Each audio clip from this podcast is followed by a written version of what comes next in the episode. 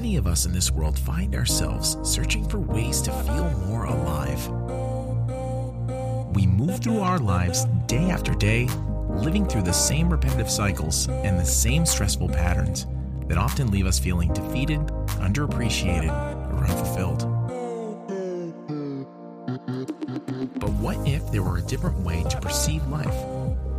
What if out there we were able to find the keys to a happy, healthy, and fulfilling reality in the lives that we're living right here, right now? For those of us who are looking for a way to transform our lives, for those of us who are looking to fully live in this moment, to change how we feel, how we perceive the world, and awaken to a better reality so we can fully live this life. This, is the Live This Life podcast. And I'm your host, Heath Cummings. I'm here to inspire you to ask yourself the question Are you living or are you killing time?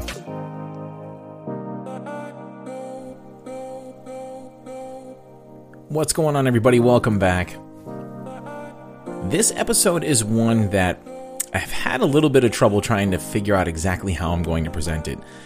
It's one that has really been inspired by a long string of events that's occurred throughout really some of the past six months or so. It's really hit ahead as of recently. It's one that I myself had to bring this subject into my own awareness um, several key significant times I can think of in my life. And although I've heard of the expression many, many times and thought I comprehended it, and I listened to some folks talk about it in the past, I guess I never really understood it fully until it was pointed out to me that I had a bit of it going on myself. Now, really, I try to stay away from any subjects that are really going to fire people up. But if you find a subject that upsets you in this episode, something that I'm going to talk about, something that I may have a different viewpoint from you on, and it upsets you, and of dissonance going on. And if that's the case, it's something to really be concerned about. And like all things, if you discover a part of yourself that gets challenged and it creates discord and internal conflict, you really should examine that subject and try to actively attack the information that might lead you to the polar opposite. And when I say attack it, I mean attack it and learn all you can about it so that you can either maybe dissolve your current standpoint or solidify it based on the polar opposite of the information that makes you feel discord. So, really, this subject first came to me in the form of some views I've really developed on the virus. When it first came out and things really first started shut down, I found myself literally wearing gloves and masks everywhere I went. I was one of the only ones who was working at my work at all. Um, I was like literally spreading everything down before I went home. I was like spraying my shoes with disinfectant. I was changing my clothes out on the deck before I came through the door. Um, I was being mega cautious because of my own health history and stuff that my wife was going through. And then I started to get more knowledgeable about it. You know, the fear factor kind of faded a little bit and some more facts started coming to the surface.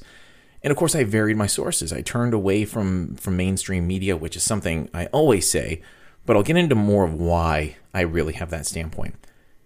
And I learned a lot about the conflicting information about the virus origins. And I listened to both sides of the political spectrum on it because it it was and really still is a highly politicized subject, which doesn't make any sense to me. How is something that's a human health issue become political?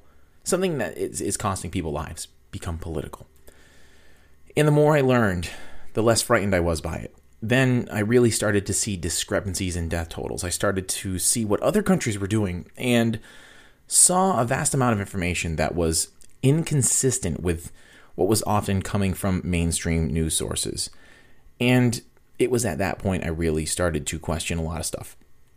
But it was the conversation I had with someone who I considered a highly, highly awakened person, uh, a very neutral and calm man who has been on this planet far longer than I have been, and was just very educated and seasoned. It had a ton of knowledge on so many different things. So I really take this person's point of view um, very seriously. And when I expressed my views on his lack of seriousness on how he felt on the virus, he really thought it was something that was completely made up and, and really had, I think, still even to this day, a little bit more of a nonchalant attitude towards it because um, I really do believe something. You know, obviously there's a virus out there, it's causing a lot of li- lives. So when you say there's people who are claiming it's completely false, I, like I said, I don't want to go too far down those roads, but I stay in the middle. I stay neutral, and he was completely dismissive about the whole entire thing. So I was curious as to why he could be so dismissive about it. Um, and what if his dismissiveness cost him or someone close to him their life? And it was at that point he said, What if all of what you think about that is wrong? What if your exact point of view about all of it is completely wrong and all of the info you received was all a fabricated lie? How exactly would you know that everything that you received for the information that you think is true right now, how do you know it's 100% true? And how would you feel if you found out it was all a lie? Not saying it was a lie, but how would you feel if you found out it was on any subject? And that's when I had voiced to him what my standpoint was. And no matter what the facts were that were sent my way, I was basically dismissive and non believing for no reason other than the fact that it was against my already established view. So if he brought up something that was against, and he, he did a very good job of this, he brought up multiple alternative subject viewpoints. No matter what his personal views were, he had the knowledge on both sides of the spectrum. So when a few hot topics came up, he would throw the opposite of what I felt and some facts that supported the opposite side. And he asked me how those things made me feel. And when I discussed what that established view was, and we discussed how uncomfortable I was discussing the alternative, or how the alternative maybe even fired me up a little bit. He pointed out that I was suffering from cognitive dissonance. So, what does that term mean exactly before I might lose you on a hot topic? Because that's one thing I really don't want to do. Stick with me on this one. No matter what my view might be I don't have views on most of this stuff. I stay so neutral on so many different things with all the stuff that I've learned in the last few years. I don't stand behind any one thing, and I really learned to mimic and mirror the viewpoint of this very wise person that I came across because I learned that he doesn't stand strong on either side. Most of our information just comes from so many varied sources. It's like, how can you trust any of them? So many sources have been caught being untruthful so, how can you really trust any of them? You stand on neutral ground on a lot of this stuff and just question it all. And I want to let you know that's really where I stand. So, if I touch on any one of these subjects, don't let me lose you on it because this is a very, very important lesson when it comes to spiritual and conscious awakening.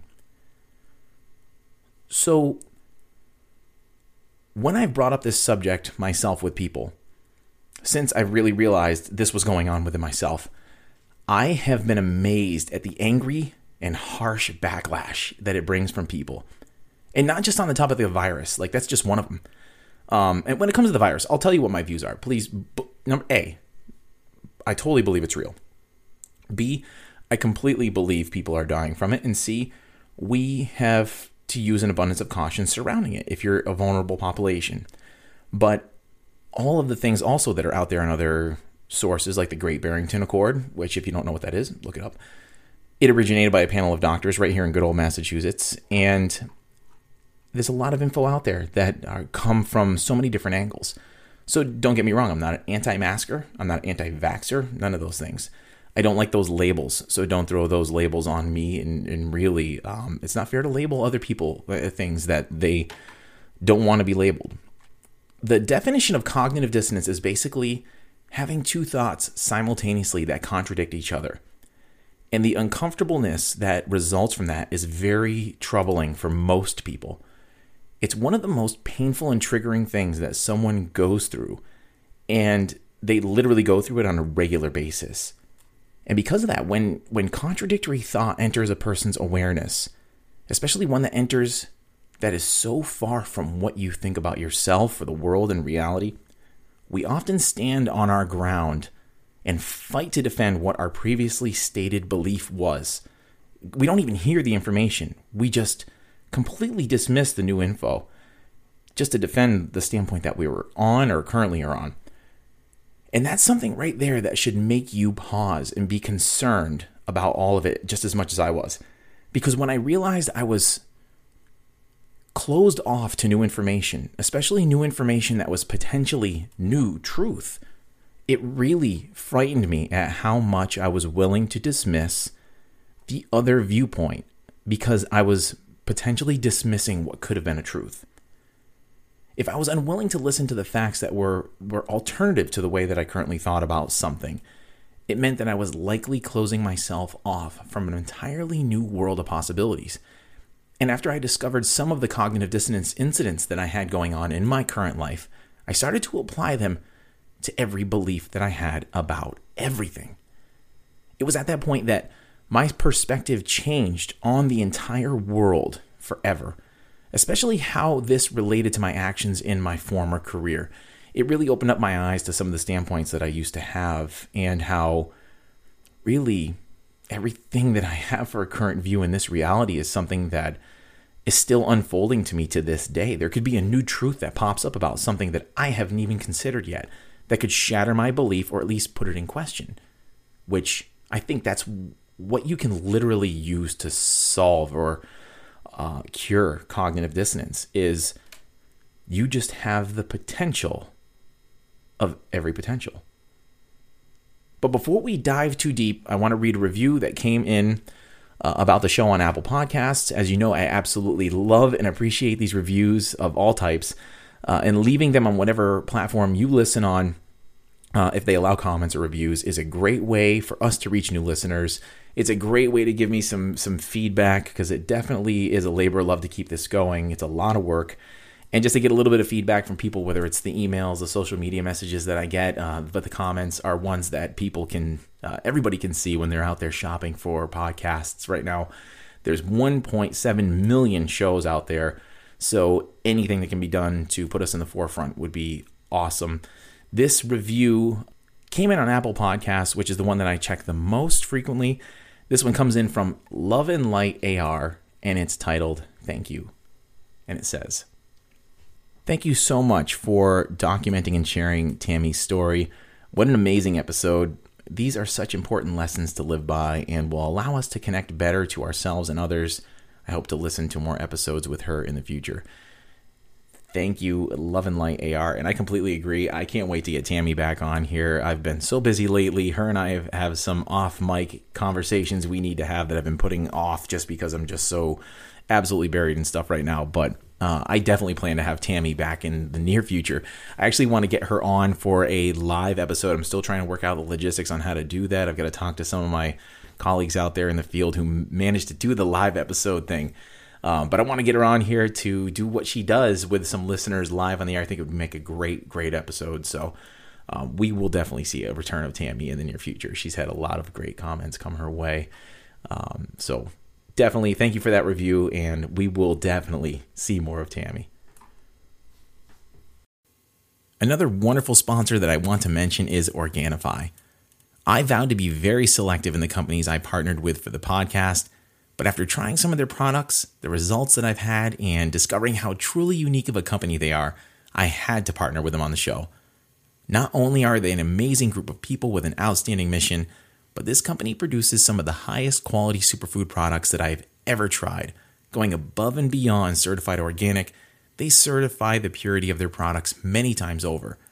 I am personally in love with the gold chocolate product. That's a hot chocolate style drink that I make at the end of a long day its key ingredients like turmeric, turkey tail, and reishi mushroom, along with ginger and lemon balm, and of course the cocoa, make an amazing drink that I reach for instead of a sugary dessert before bed. It promotes recovery and relaxation, and I have not been able to live without it since I discovered it. Check out their long line of amazing products at organifishop.com. That's O R G A N I F I S H O P.com. And if you find something you like, enter the coupon code Live This Life, all one word, to get 15% off your order. So, this subject has totally fascinated me since I realized that I had a significant amount of cognitive dissonance going on at the point I discovered it.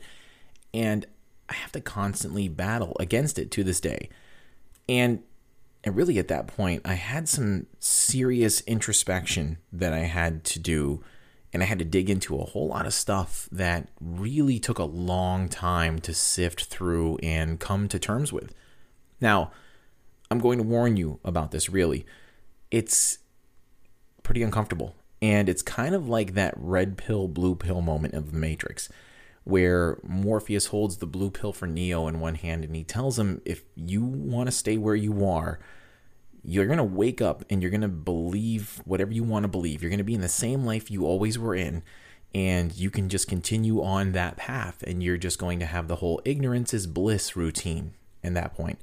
Your cognitive dissonance will help tuck you in at night because none of your ingrained beliefs will be challenged. Therefore, you won't have that uncomfortable feeling. Or you can take the red pill for the truth.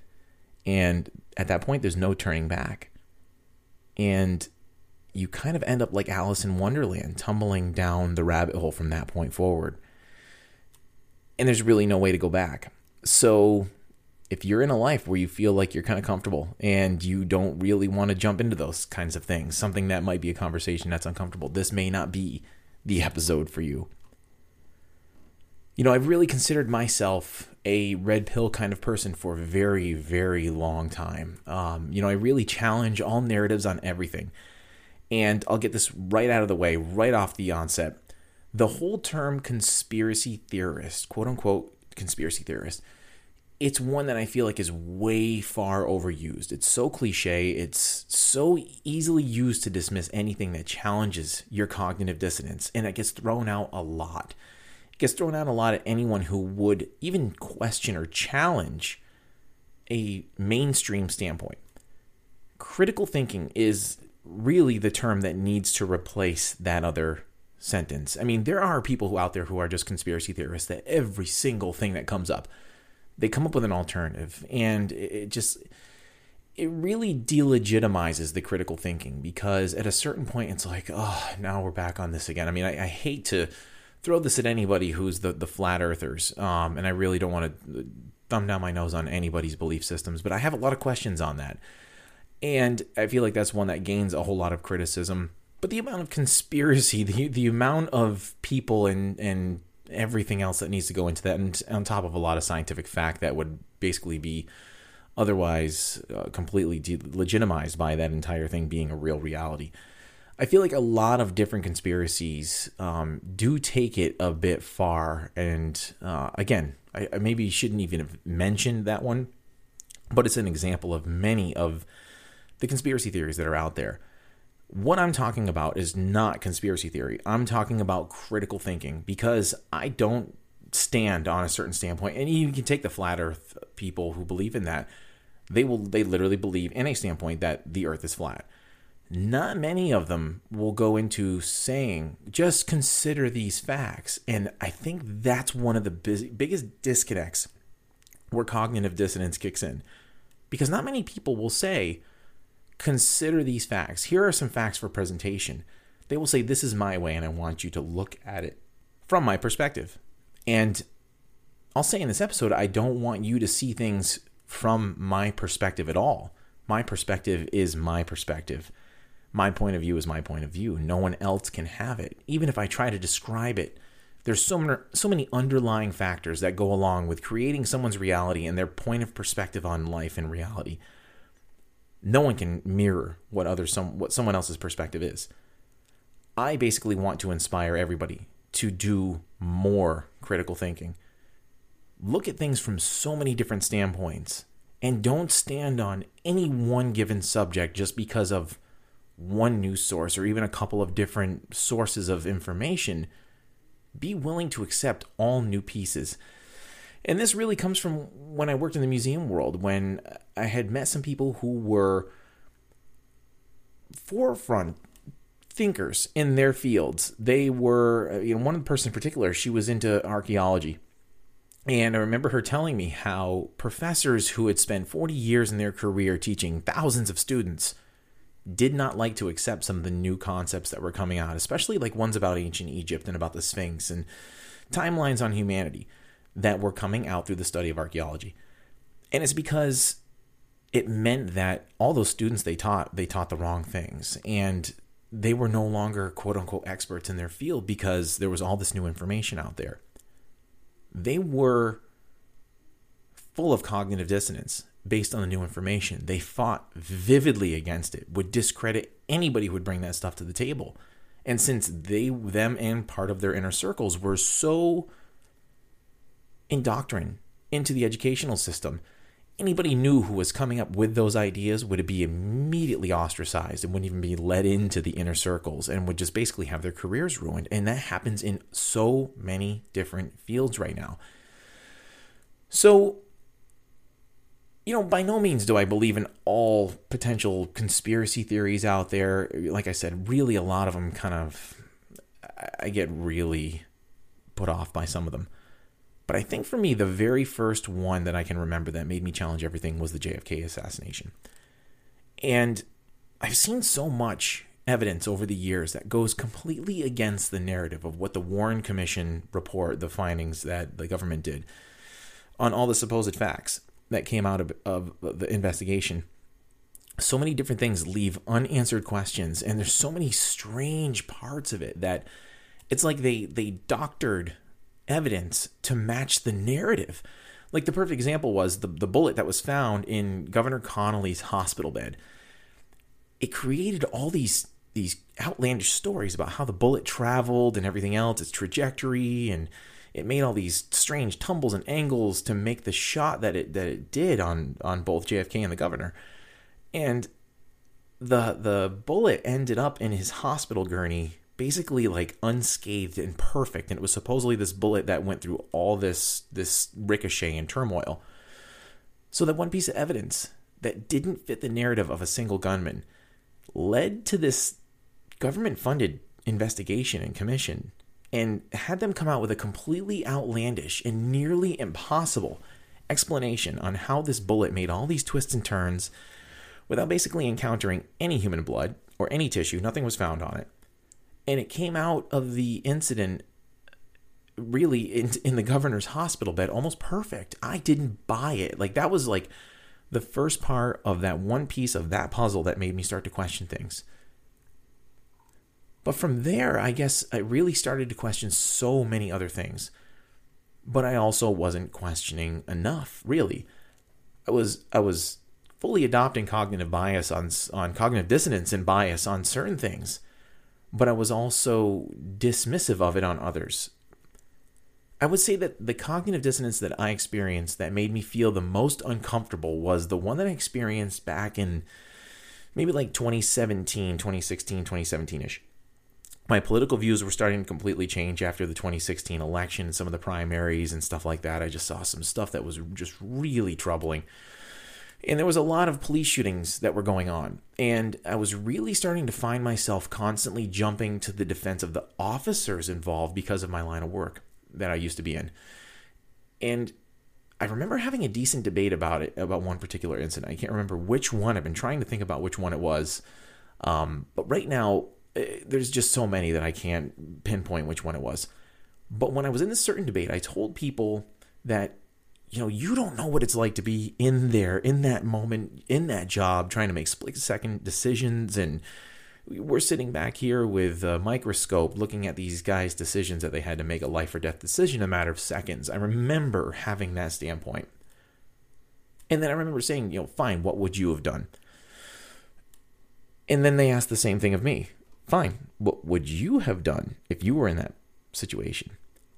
And I remember in one specific discussion, my answer was was different than what we saw. And yes, I had the luxury of Monday morning quarterbacking the point of view and not being having not having to be in that particular moment. But when I started to see this over and over, and I was watching the replays of these videos of what officers were doing and things on the news, or even watching the show Cops like I used to do, I was like, what are you doing?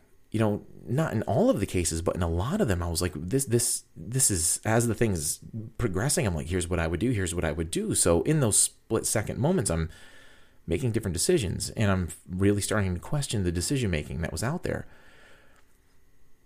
Or even things I saw live, like I'd go somewhere to back someone up, and I would see these things if I went into like another town, a neighboring town, and I found myself saying things like, at a certain point, hey, you all said I'm I'm gonna head out of here if you're all done. You got enough people here. Emergency's over. I, I'm gonna go because I didn't want to associate myself with some of the things that I was starting to see. And that started a completely different paradigm shift for me from what I viewed as the supposed valor of the job and the people that I worked with and worked for. You know, I prided myself so much on how I held myself to the highest of high standards. And I was seeing that many, if not a majority of a lot of the people I worked around didn't do the same. And then I started to learn about some of the corruption that really happened. And I encountered crooked administrators during my own career and uh, you know, people who I caught blatantly lying and stealing in positions of, of great trust and power. And I started seeing like altered videos from cameras and stuff. And I'm like, what is going on? I have to go. You know, I have to get out of this line of work because I can't stand behind anymore. And that was so absolutely hard. When you had to look at that dissonance of some standpoint that you had and you look at it, you're forcing yourself to look at it from another perspective it's literally like having to peel yourself out of a skin, and it is an extremely hard thing to do. Look at me. Here, here I was, a guy who thought he was doing a job for the greater good, who deserved reverence and, and admiration from people because of the title, because of what I did. And now, you know, I understood why a lot of people felt the same way about the profession, why I lost so many friends during the course of having that job, why I had such a closed group of people that I was friends with who were all in the same line of work back then it was so uncomfortable to look at it first from the other perspective. I had to unzip from that skin and look at it from the outside because I really didn't want to believe some of the harsh truths that I probably already knew were out there. Because believing it from the point of view that there was literally a part of something that I was I was a part of that was potentially corrupt meant that I was possibly part of that corrupt system. And how could you be against something but part of it at the same time. And don't get me wrong, I'm not saying at all that law enforcement is crooked and corrupt. By no means. There's actually a good uh, majority of great people who are in that job, eh, but there's definitely abuses of power all around. And that was the entire reason I had gotten into politics when I am now to help govern those aspects from a different vantage point than the one I was in because I wasn't able to affect the change that I wanted to, that I needed to make, so I felt better about it all. And really, that was painful and it took a lot. And now when I see things, I, I don't find myself judging them as much. I try to judge it for good or bad. You know, I let the evidence present itself, kind of like I did for the George Floyd incident. I saw the video from the cell phone when that whole thing first started. But I also saw the video right off the bat from a surveillance camera on the street, and you couldn't really see because it was so far away but I could see there was a whole piece of the story we weren't seeing. He was up against the car, and then he was on the ground, and then he was on the other side of the car. There was definitely something more, but nobody was reporting on it. But really, that didn't matter in the end because putting your knee on a person's neck until they go unconscious was never an okay thing in my book. As soon as I saw it, I'm like, I don't care what happened, that's not okay. As soon as this guy was complaining of breathing issues or he stopped responding, you render aid immediately. Like if you encounter somebody who you're in a gunfight with them. As soon as the person's incapacitated, you switch from being in that mode where you're you're defending your own life to taking out the med kit and rendering aid to this person as soon as they're not uh, a threat anymore. So what I saw, I recognized that the whole act was wrong right off the bat, and I knew that there was a potential for more that the story entailed, but I also didn't really need it because there was nothing that could have really excused the end result.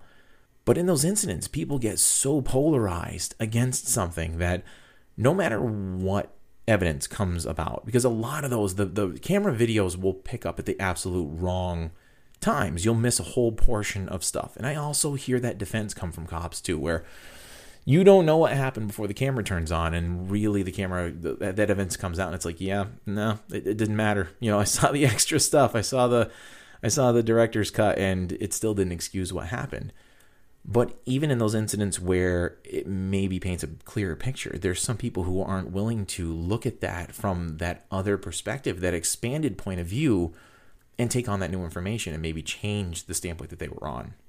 But this goes beyond law enforcement stuff too, even when it comes down to religion. And again, I'm purposely going over these subjects because they're highly triggering. You know, if they trigger you, throughout this entire episode, if they challenge you, I challenge you to ask yourself the question why is it triggering me?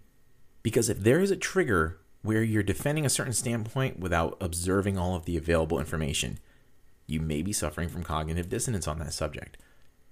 Now, with religion, I really was never raised in a specific faith at all. Um, definitely Christianity was probably the predominant one for quite a while.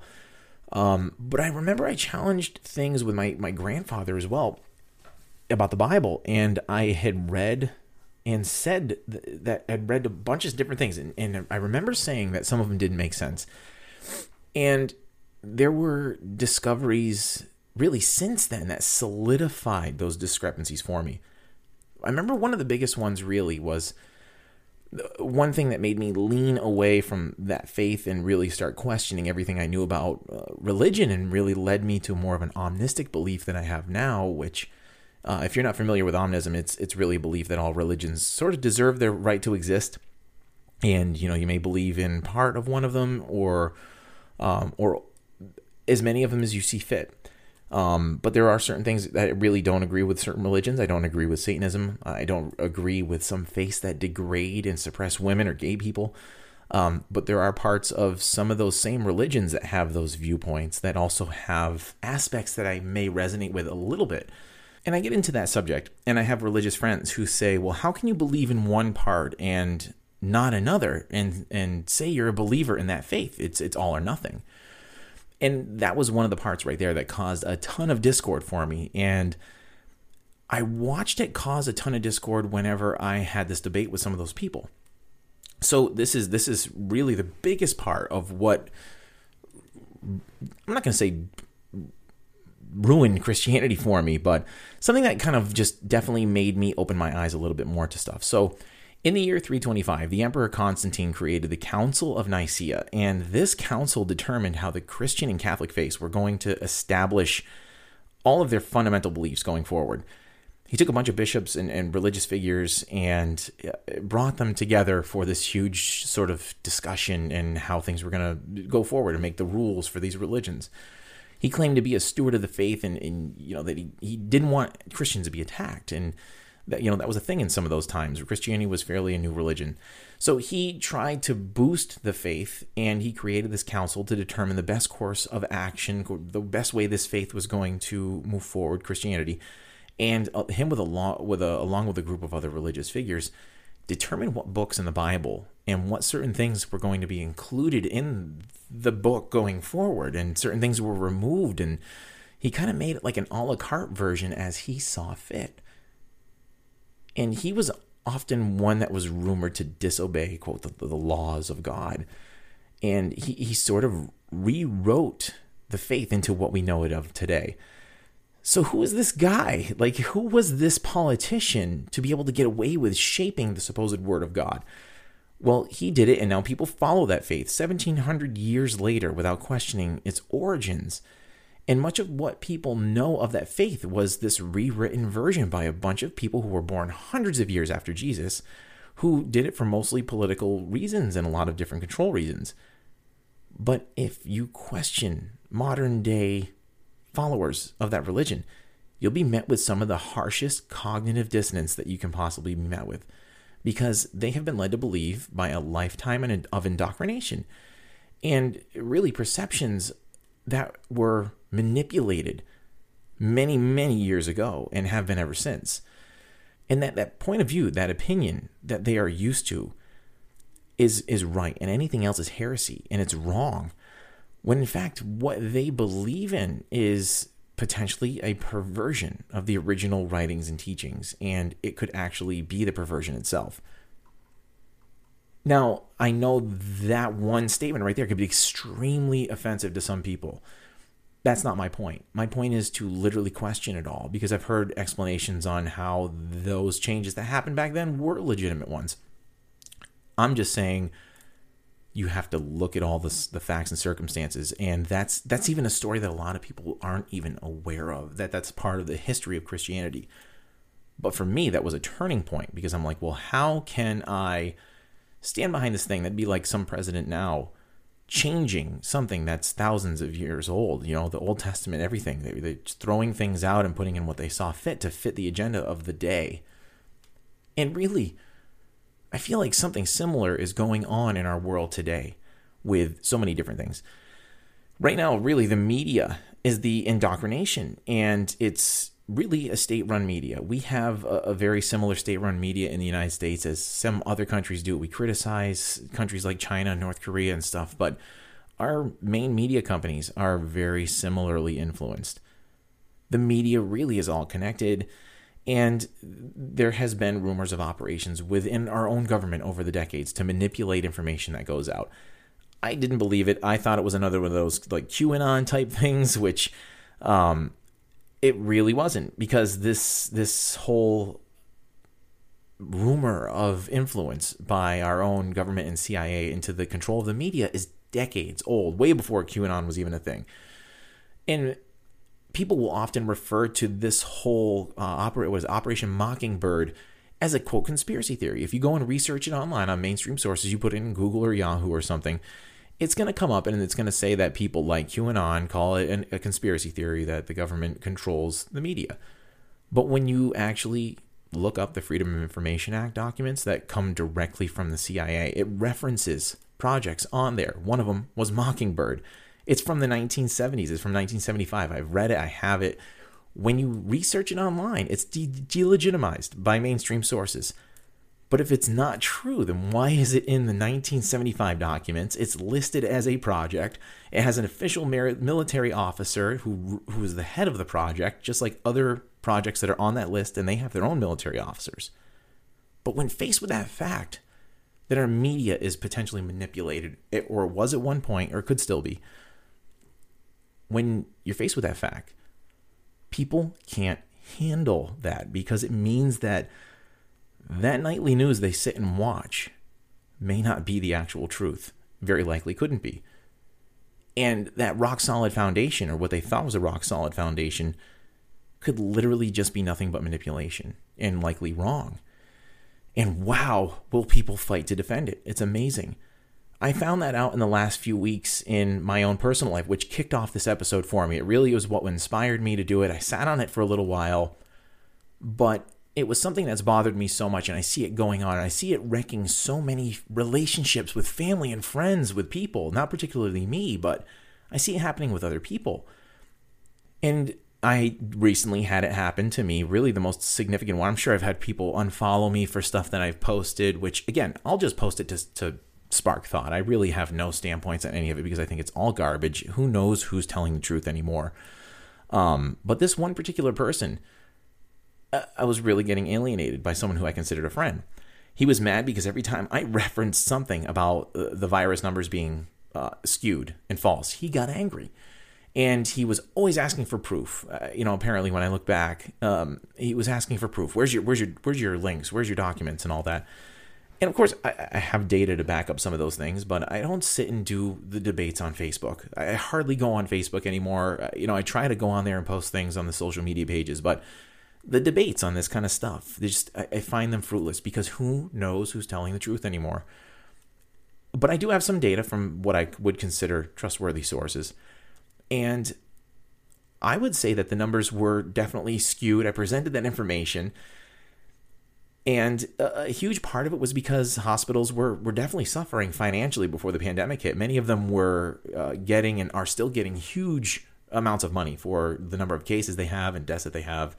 Um, and you know, I, I think this one was sparked off of me seeing in my political roles, one of our local government entities was forced to put this little blurb in the newspaper. I don't know who forced them to do it, but it was like a disclaimer from a certain board of health. And it said something to the effect of our numbers of those who died with COVID are not those who died of COVID, which of course would skew the numbers. If someone died in a car crash and they tested positive for COVID, they would be counted as a COVID death.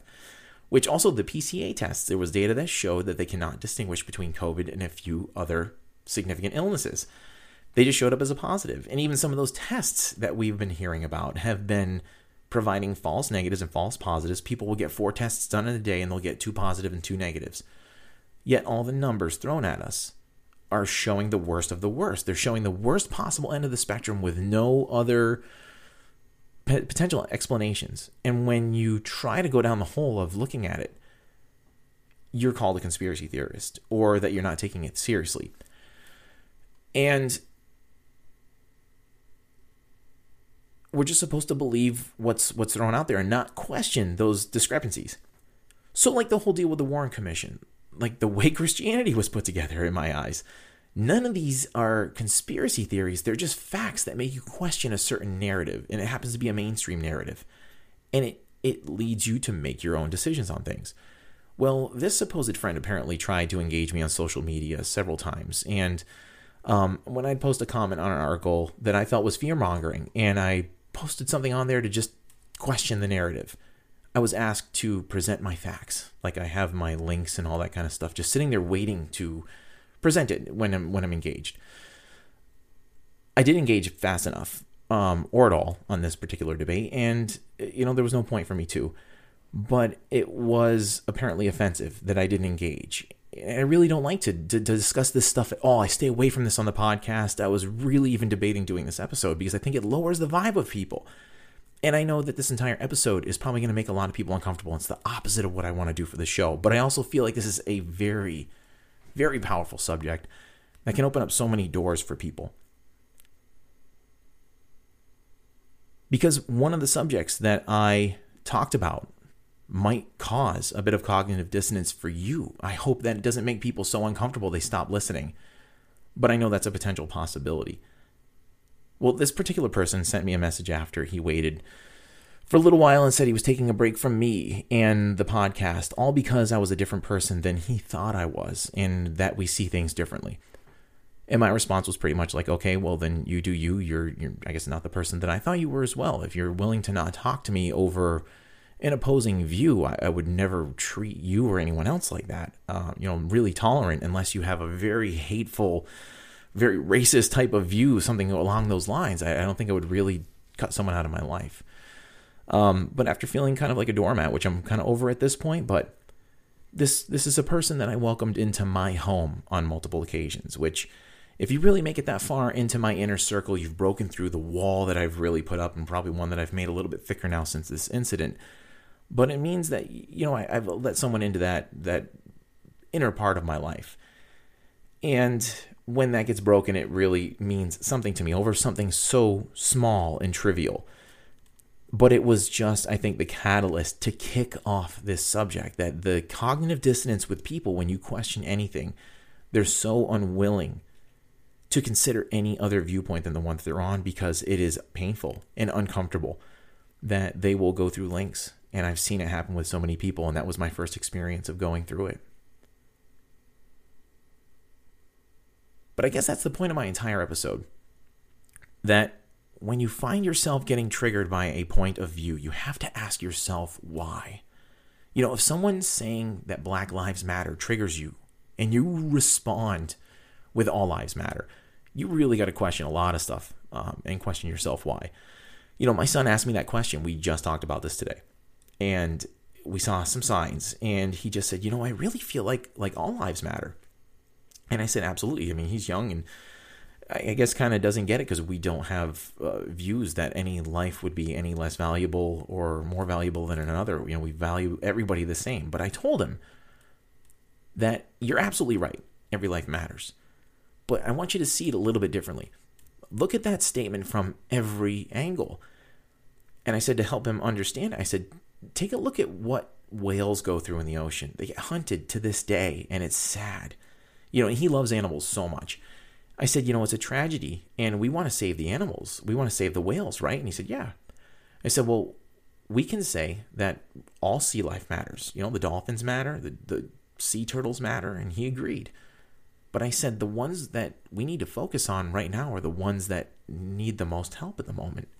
So just because we're saying save the whales, it doesn't mean that we're saying the hell with the rest of the the ocean. You know, the hell with the octopus, right? And he got it. He got, he got that idea. Sometimes you have to just, like I said, step back and just look at all of those points of view. And I really think that's the, the, the actual solution to cognitive dissonance.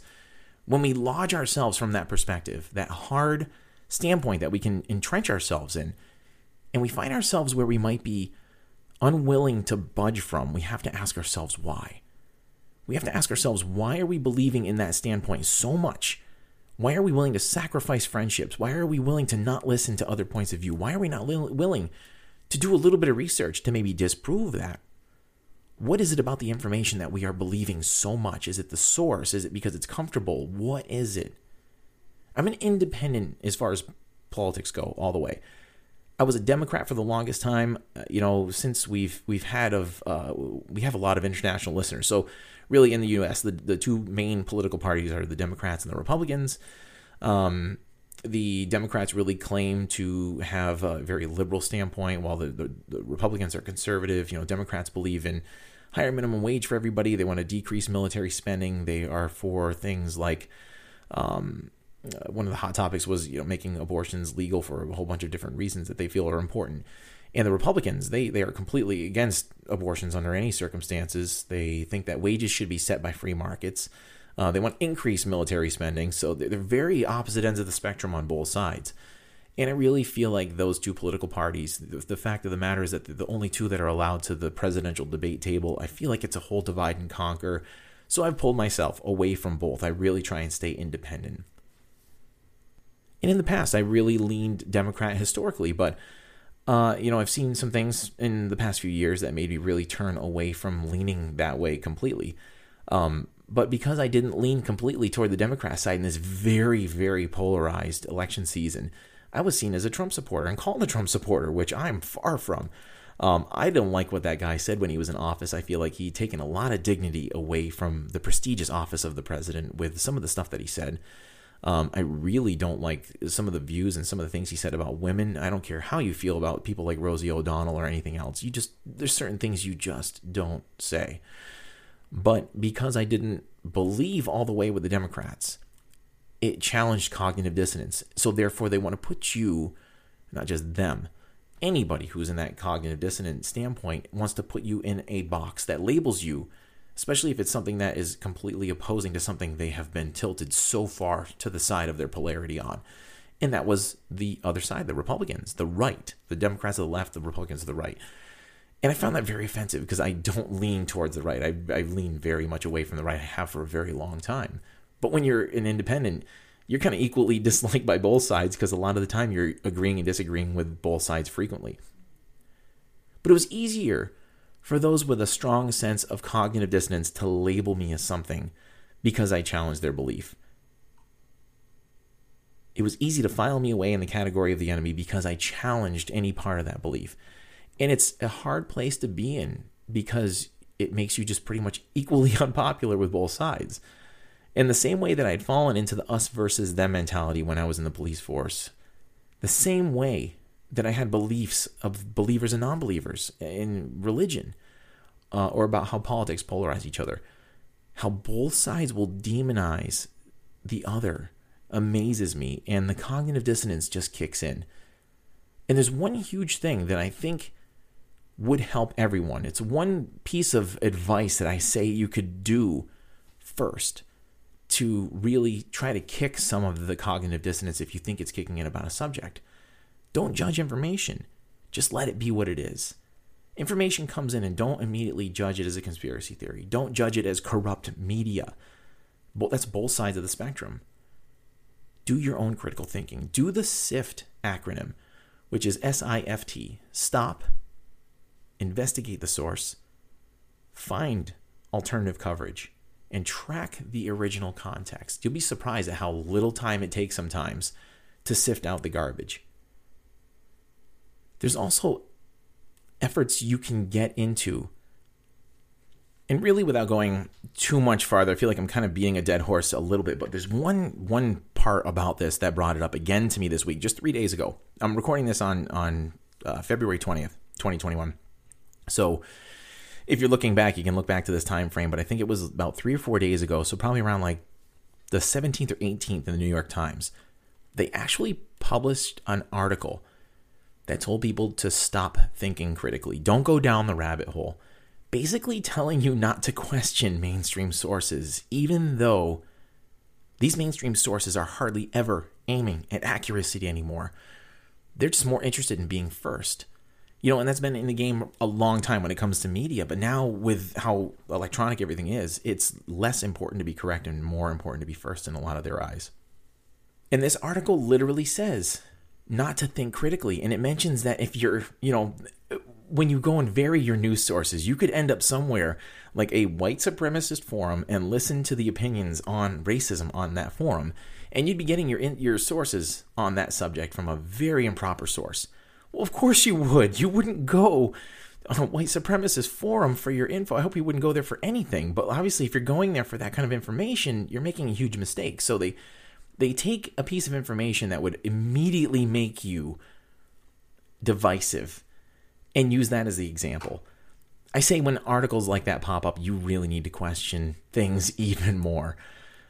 You obviously don't want to go down every conspiracy theory website to try and get your facts and information because then everything that comes up is just going to be another one of those those types of things.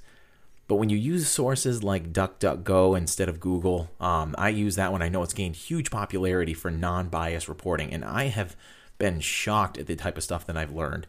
I was using some search engines that were going completely far right, and I was getting completely dragged down a wrong path, and everything was starting to turn into a huge friction point between the left and the right.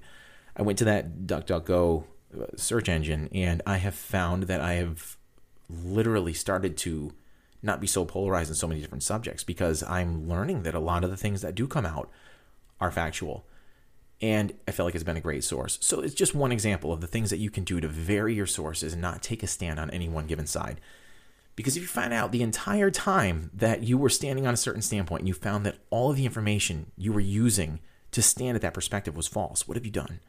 You know, maybe lost friends and insulted people and alienated people over a viewpoint that you had based on a false narrative. It's really all something to think about. Um, it really, like I said, this was a very tough episode to record because it's not very uplifting. It's a hard one. Um, but really, cognitive dissonance with how much influence it gets thrown at us through social media and the internet and certain political and public figures. I mean, they have politics and Hollywood and, and so many people wrapped up in promoting certain things to get people on the same standpoint. And when they're trying to get you to all look in one direction, you have to wonder why. Dig deep. Sometimes it's uncomfortable to look at those different viewpoints, but see what's actually behind it. And try to elevate yourself against the polarities on hot topics, no matter what they are. I really get confused over those who get upset over my views because I have no real hardcore views. I don't stand behind anything. I really don't trust a lot of people. I definitely don't trust a lot of public figures. And I will challenge a view from as many angles as I possibly can just to provoke thought.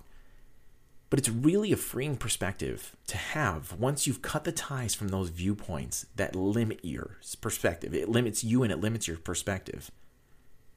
But I hope this is one subject that has enlightened you a little bit more and gets you to think a little bit more and hopefully makes you sidestep some of the conflicts and judgments you might have.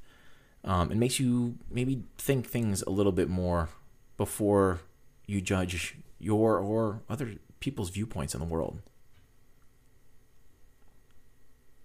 So I'm going to wrap this one up. I'm going to leave you with a song from Eula. This one's called Transcendence.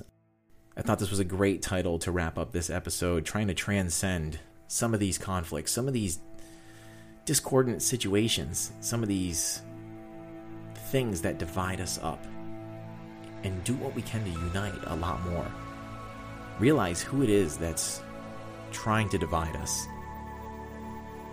and the reasons behind it.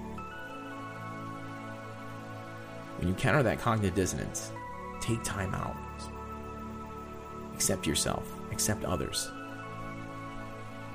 You gotta realize that as a collective, we are all waking up. Until next time, keep living.